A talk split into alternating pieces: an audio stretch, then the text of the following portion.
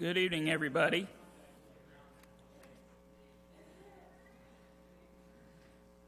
Still kind of floating in here.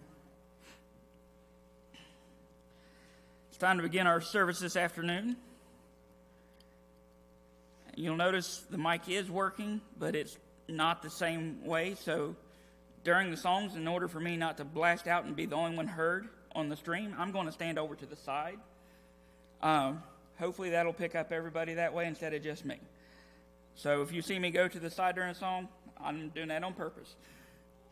Um, tonight we'll have three songs, and then Jeremy has reading and prayer. I hear it's got a lot of names in there, so look forward to that. prayer will come first.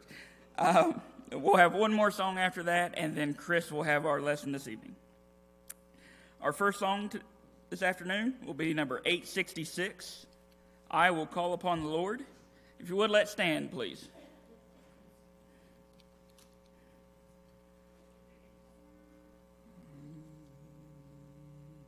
I will call upon the Lord,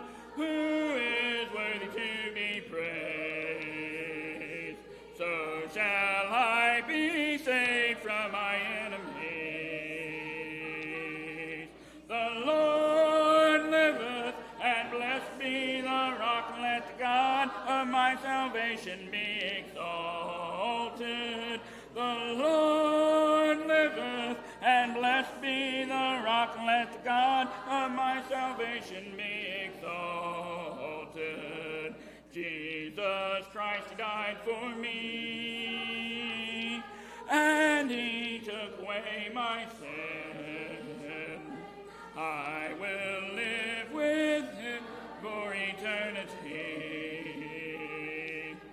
The Lord liveth, and blessed be the rock. Let God of my salvation be exalted. The Lord liveth, and blessed be the rock. Let God of my salvation be exalted. I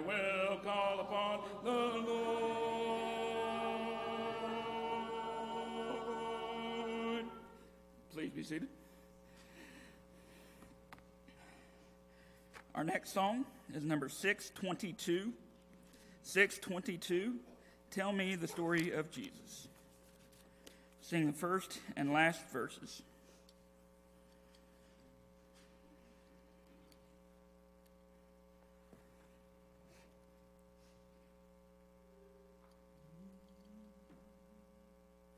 Tell me of Jesus.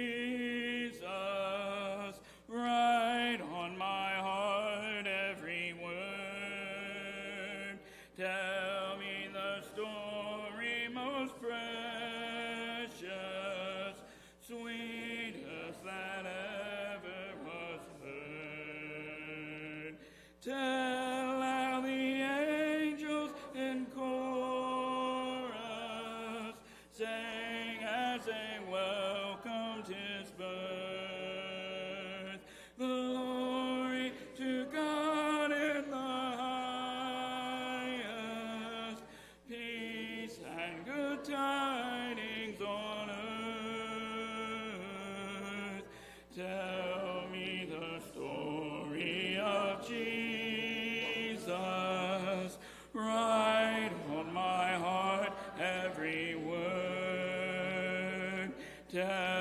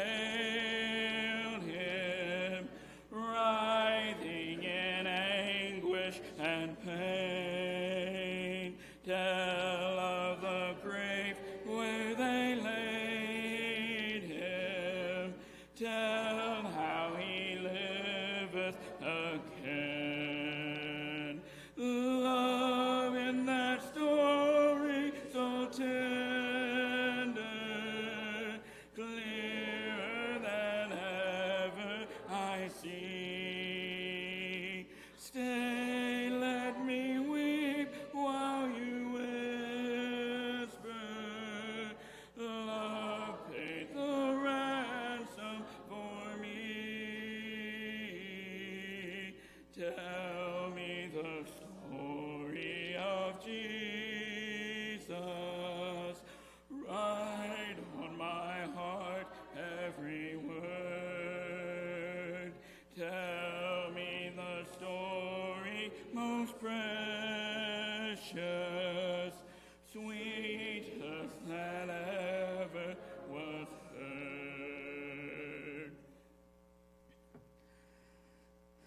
Our next song is on the overhead only.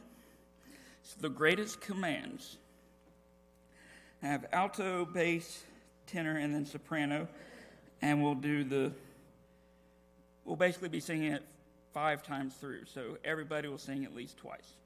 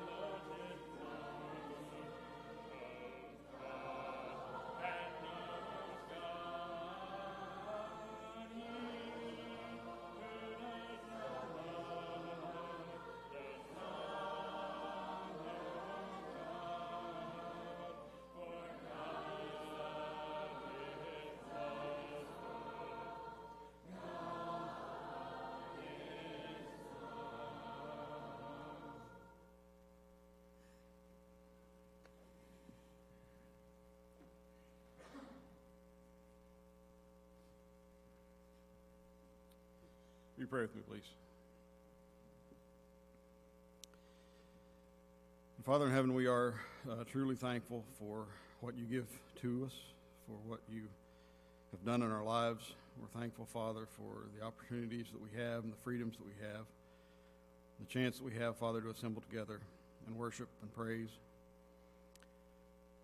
We pray, Father, that you continue to watch over each of us, Father, and what we do, and help us to live our lives for you and uh, be an example to those around us, to show your love uh, to them through us, to be servants of what you've given us, to use all that we have, Father, in your service and to your glory.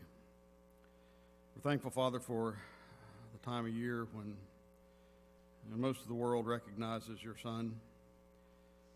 Uh, we're thankful, Father, that whether correct or incorrect, we're thankful that your Son is um, thought about, mentioned, praised through this time. We're thankful for the attitude of, of peace and goodwill and uh, the good things that are done, Father, in your name.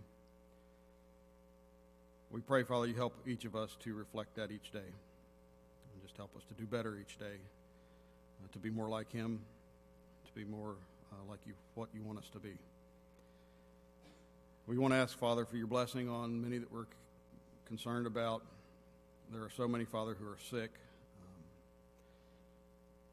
we just ask a special prayer, Father, for each of them, for your healing, for your strength, for your courage and comfort where it's needed. Just help us to do anything that we can, Father, to help those in crisis. Help us to be an encouragement and a, and a blessing to them as well. Continue to guide our lives, Father, through this service tonight, through this uh, worship service, Father, may be pleasing to you. And may each of our days be pleasing to you as well. Strengthen us where we are weak and where we struggle. Forgive us, Father, of our sins. We pray in Christ's name. Amen. The reading tonight is taken from 2 Kings chapter 15.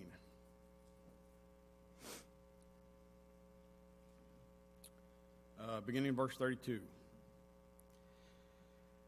In the second year of Pekah, son of Remaliah, king of Israel, Jotham, son of Uzziah, king of Judah, began to reign. He was 25 years old when he became king, and he reigned in Jerusalem 16 years. His mother's name was Jerusha, daughter of Zadok.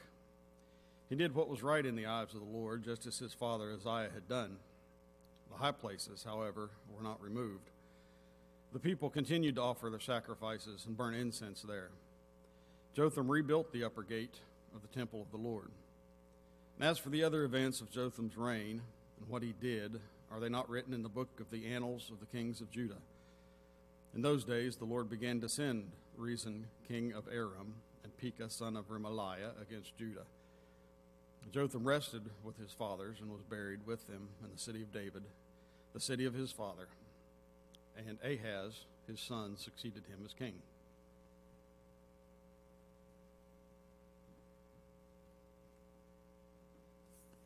Good job, Jeremy. I have no idea if they were right, but it sounded good. Our next song is number 44. Actually, if you are using your songbooks and like to mark the song of invitation, it's number 23. Uh, 23. All things are ready. Now, if you would, let's stand. We'll sing number 44. Anywhere is home. 44.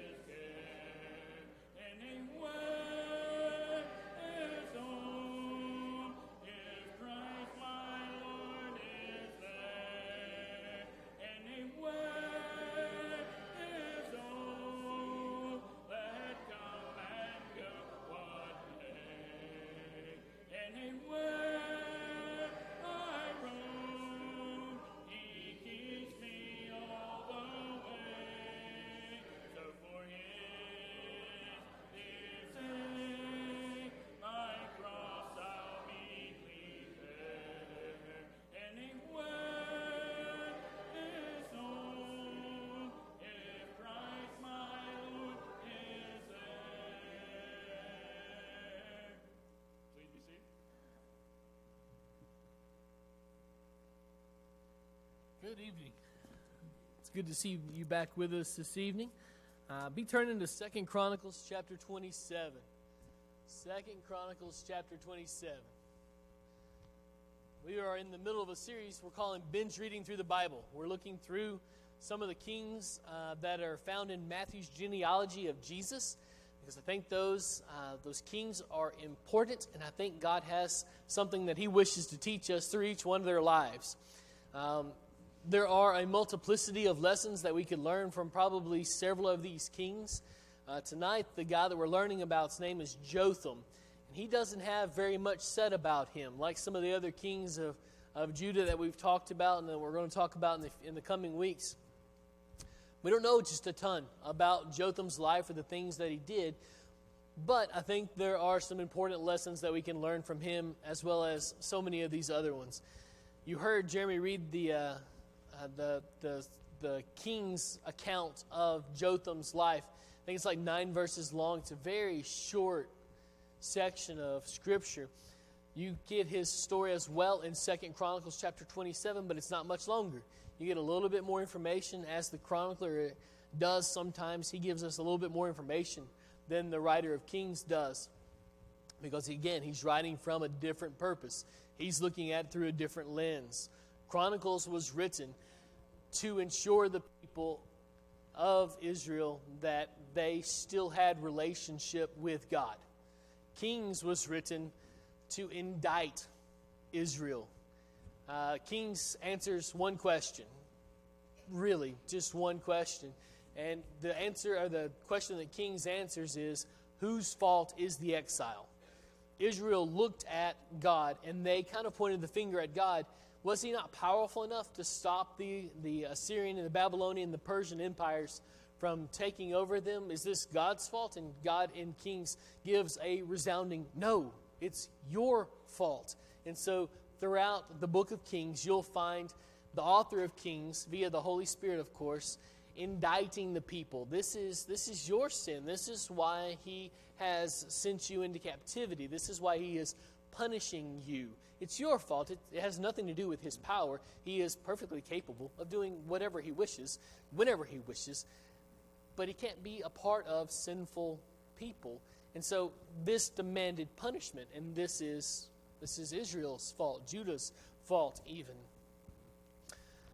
Chronicles answers a different question. Chronicles has already assumed the answer to, to Kings. It is our fault. It's our sin that has landed us in exile.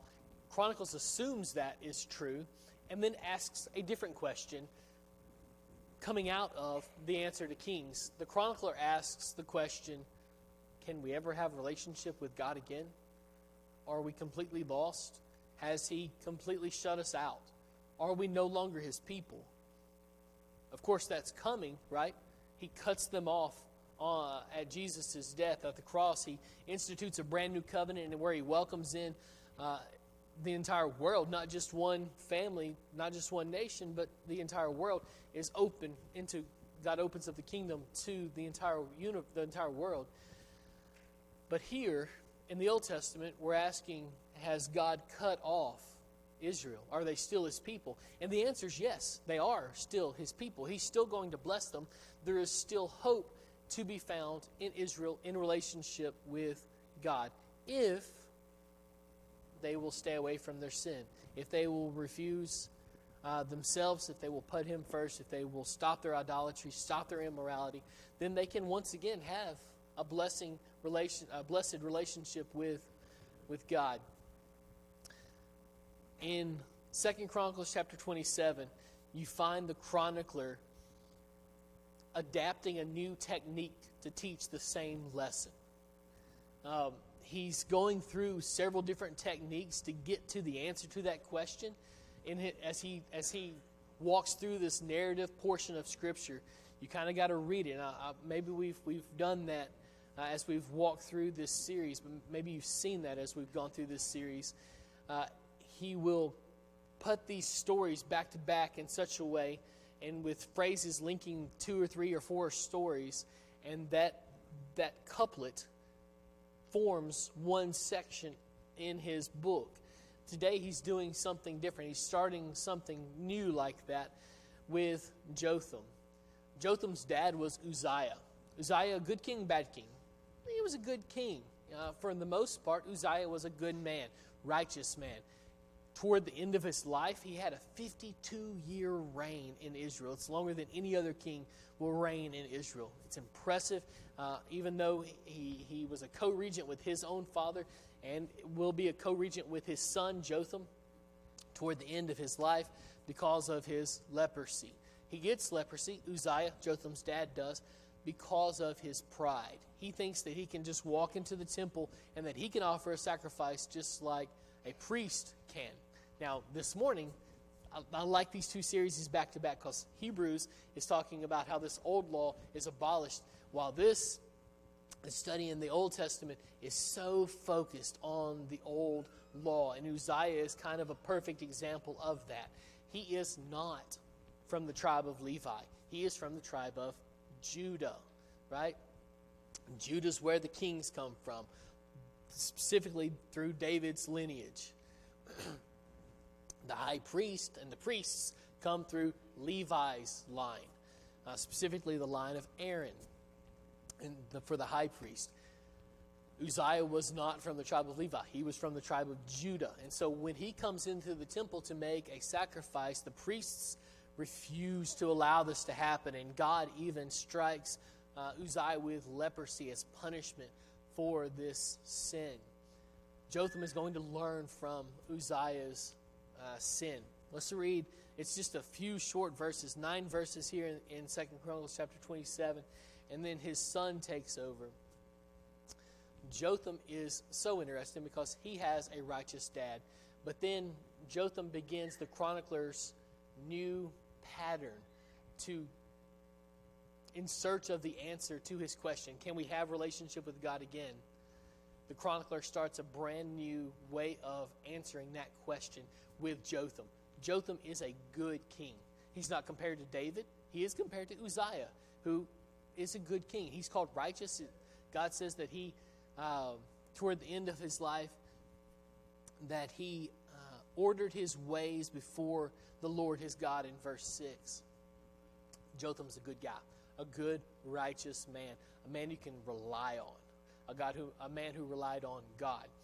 His son, if you look in chapter 28, not to get too far ahead of us, but I'm going to show my hand a little bit for next week.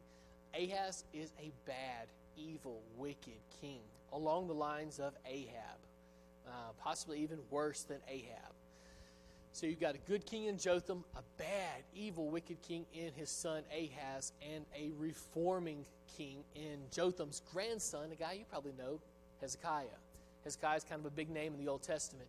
Uh, he stood uh, in the gap and brought people back to God, demanded righteousness from his people, and was given it, and was even given a personal reprieve. So, for the next six kings, you'll find that scenario good king, really awful king, reforming king, a man who brings people back to God. So Jotham is the first guy, a good, righteous king. Although he's got his problems as well, those are not even brought out for us in the book of Kings. Remember, Kings is all about pointing the finger at the people. Even Kings doesn't point the finger at this guy. He's a good king, a righteous man. Let's read about his life. Second Chronicles chapter 27, starting in verse 1. Jotham was 25 years old when he began to reign, and he reigned 16 years in Jerusalem. His mother's name was Jerusha, the daughter of Zadok.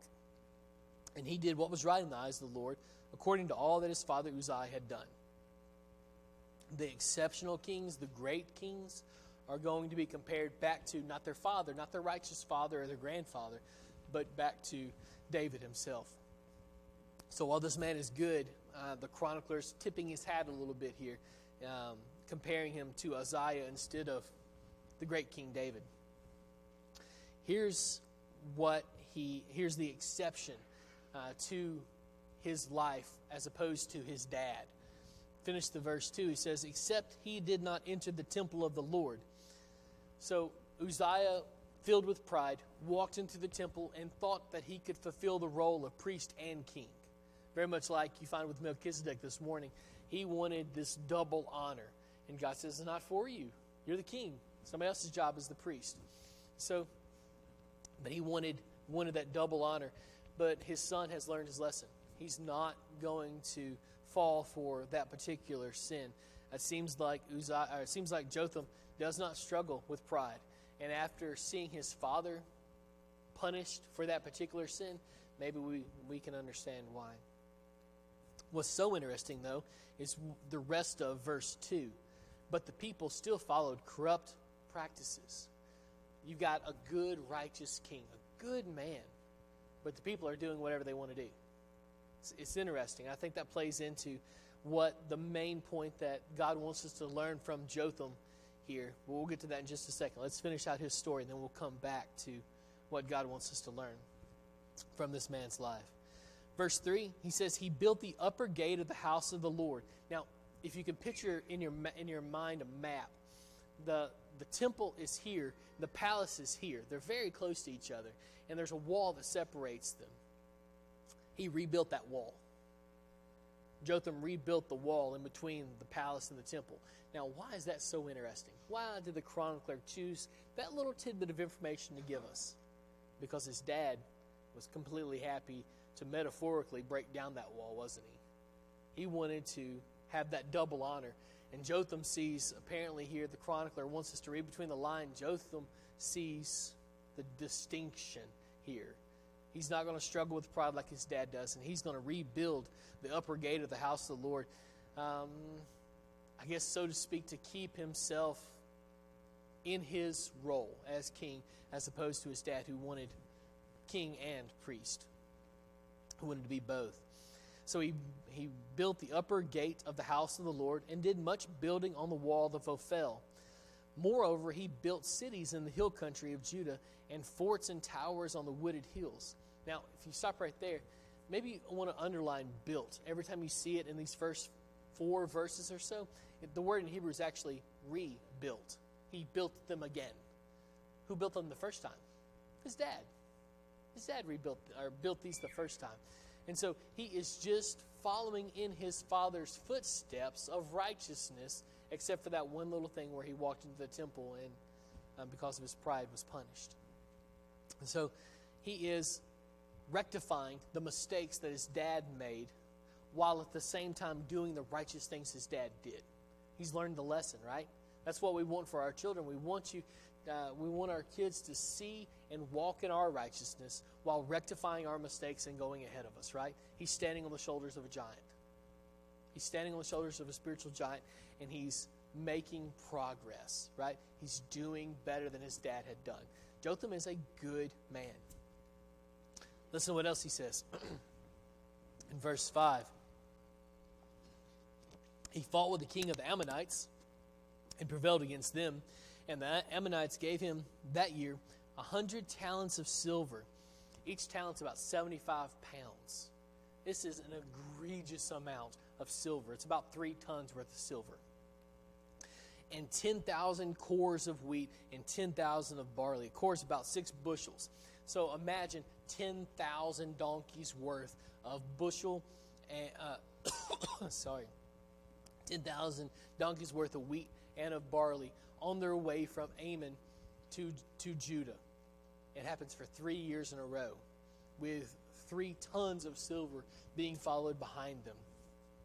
His dad also fought against the Ammonites. Remember, his dad cleared uh, all the enemies around them north, east, west, south, everywhere around them. Uzziah was clearing out the battlefields. Um, Jotham is doing the exact same thing here with Ammon. He's learned He's learning from his dad and doing the right things. And apparently, God's blessing him, right? You'll find that right here in, uh, in verse 6. Well, back in verse 5. The Ammonites paid him the same amount in the second and the third years. So Jotham became mighty because he, what? Ordered his ways before the Lord his God. So Jotham prioritized his life in order to do what God wanted him to do. Was that easy?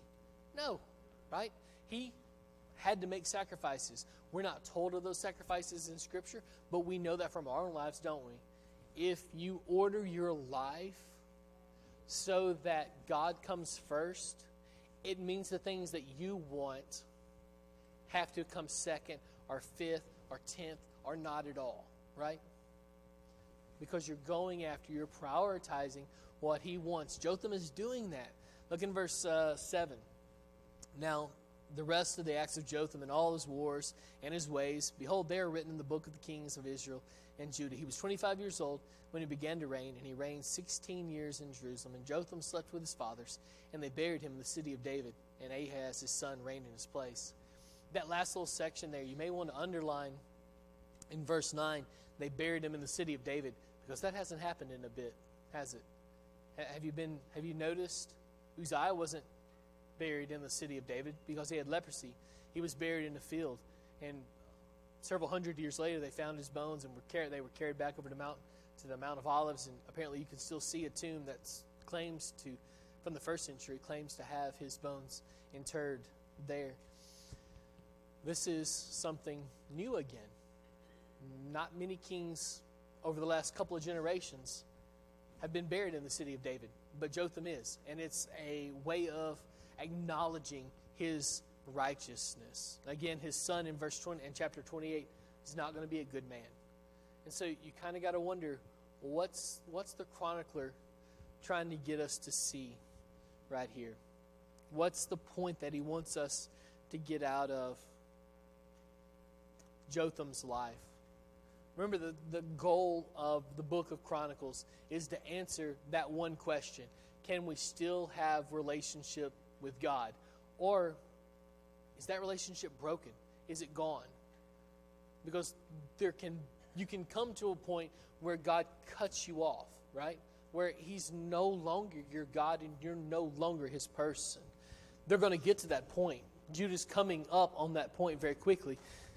Much quicker than that, though, Israel, the northern nation of Israel, is hurtling towards that point in their lives where God will cut them off. In fact, Hosea and Amos are prophesying right now during, during this time period, saying, God's cut you off. You're no longer his people. When you pray, he's not going to hear you. He doesn't uh, he isn't satiated by your sacrifices anymore. You have incurred his wrath. Certainly, there can come a time when God cuts us off when our rebellion and our sin have so are so steadfast in our hearts he can't have anything to do with us. It's possible. The chronicler is asking the question that israel has on every heart every lip uh, every israelite is asking this singular question while they're sitting there next to the river uh, in, in babylon are, is God done with us? Is it over? Will we ever return to the glory days of David and Solomon when God was with us, when he resided in our presence? Are those days gone? I think the chronicler does something really beautiful here with Jotham and with Ahaz and, and with Hezekiah. But he starts it right here with Jotham. And I think it's our point for tonight. Every individual gets to make their own decision. Ahaz isn't going to be righteous because Jotham was righteous. Jotham wasn't righteous because his dad, Uzziah, was righteous. He made his own decision. He decided to order his ways according to the Lord. He decided to do what was right in the eyes of the Lord. He made these decisions. And so, if you make those decisions, if you put in the work to know Him and to grow up inside of Him, what happens? God will bless you with that, right?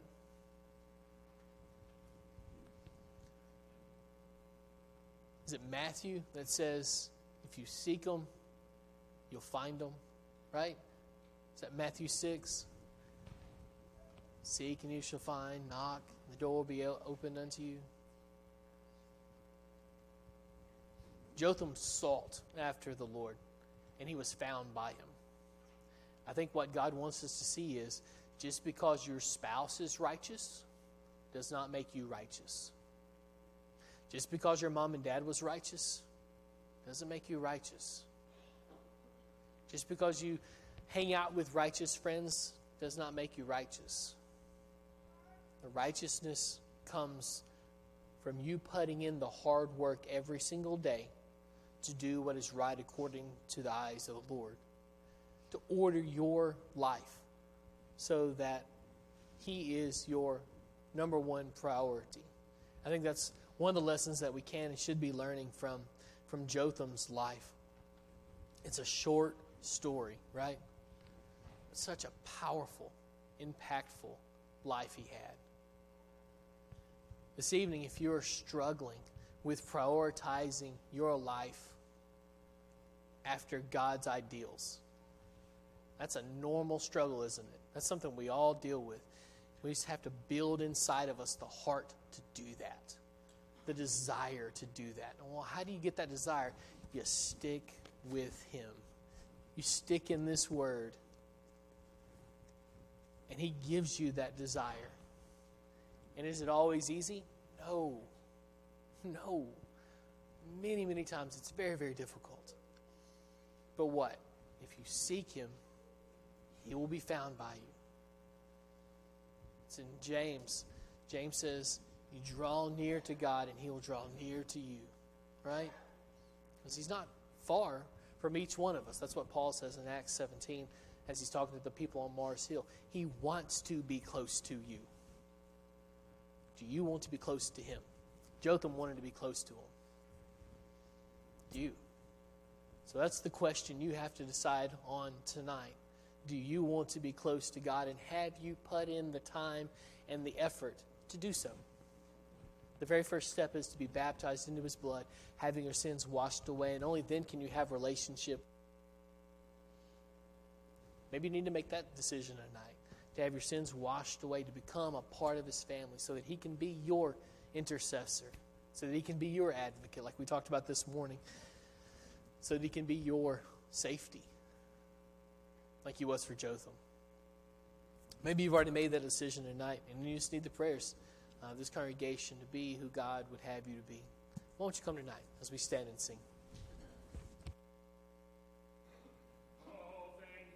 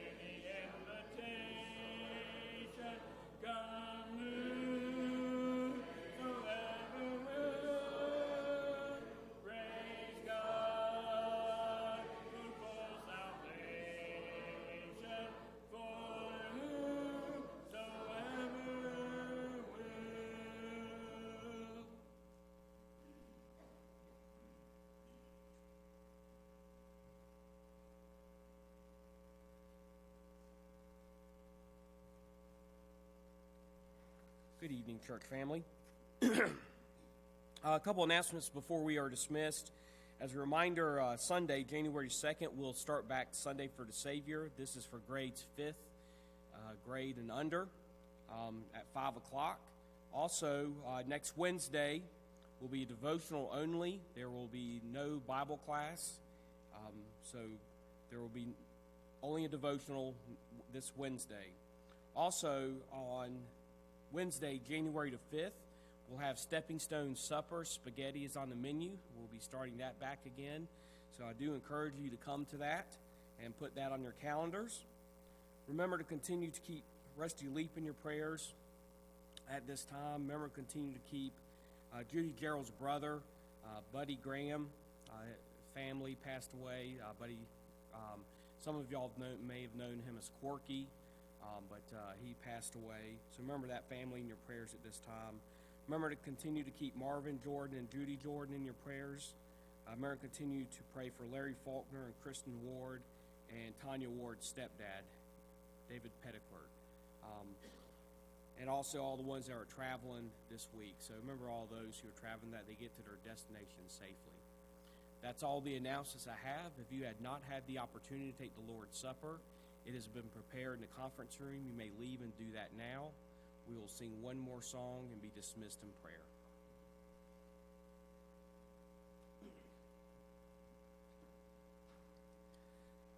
Our last song this evening, this afternoon, is number 947. 947. Jesus, let us come to know you.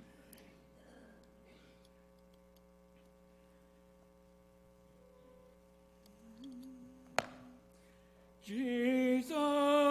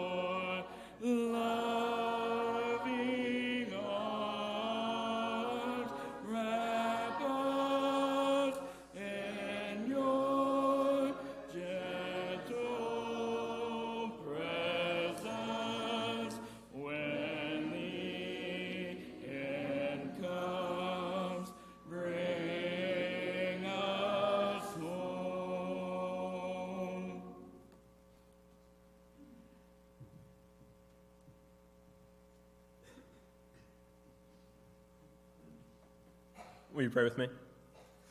Dear Lord, thank you for this beautiful day that you've given us, and thank you for allowing us to come together in your name, Lord. Please be with all of those that Dave mentioned a minute ago, and please be with the Leap family and help Rusty to recover soon, Lord. Please be with us throughout the week and help us to have your understanding, not only of your word, but of all the times that are going on around us. In Jesus' name we pray.